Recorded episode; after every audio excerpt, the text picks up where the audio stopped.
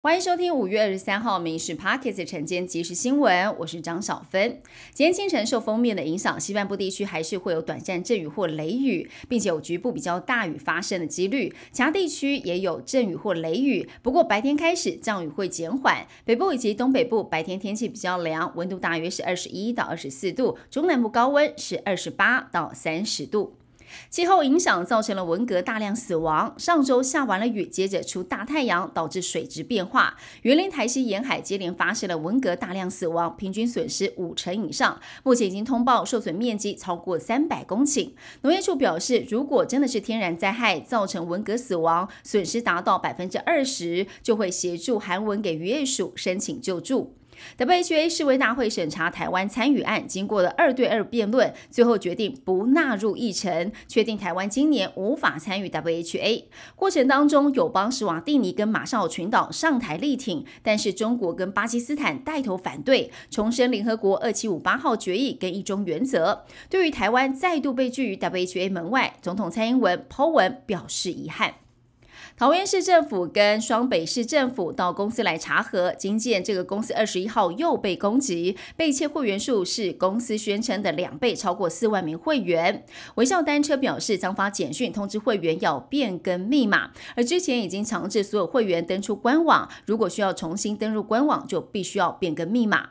第五届公益彩券明年一月一号上路，目前完成了经销商的遴选，进入抽签准备阶段。五月三十一号，台大综合体育馆要公开抽签，预计抽出正取备取名额各五千五百名、一万一千名准经销商。台彩是统计，第五届电脑型彩券经销商遴选收到了七万七千多人报名，人数是创下新高。今年三月，在台中大甲，一位五十多岁的船产业主管花了两百元买大乐透，幸运中大奖，一注独得一亿元彩金，扣掉了两成税金之后，实拿八千万。但是他霸气捐出了三千九百四十万，包含了大甲镇澜宫一千三百四十万，昊天宫一千万，台中市政府七百万，荣总三百万，跟其他基金会一百万到三百万不等。这也是台彩发行彩券以来捐赠比例最高的中奖人。国中会考落幕，许多家长盘算，孩子如果抢不到明星高中的门票，就进入社区高中，采能力分班的精英班、专长班。但是教育部在这个月中修法，明确禁止高中能力分班。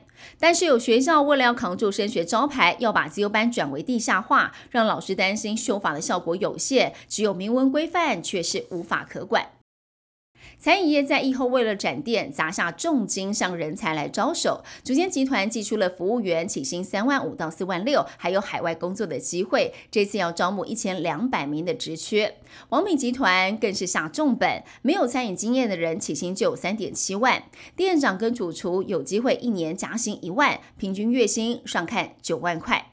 美国政府债务上限问题没有解决，投资人持续的观望。美股是涨跌互见，道琼工业指数下跌了一百四十点，来到了三万三千两百八十六点。标普五百持平是四千一百九十二点，纳斯达克上涨了六十二点，指数是一万两千七百二十点。费城半导体上涨了十一点，来到了三千两百一十五点。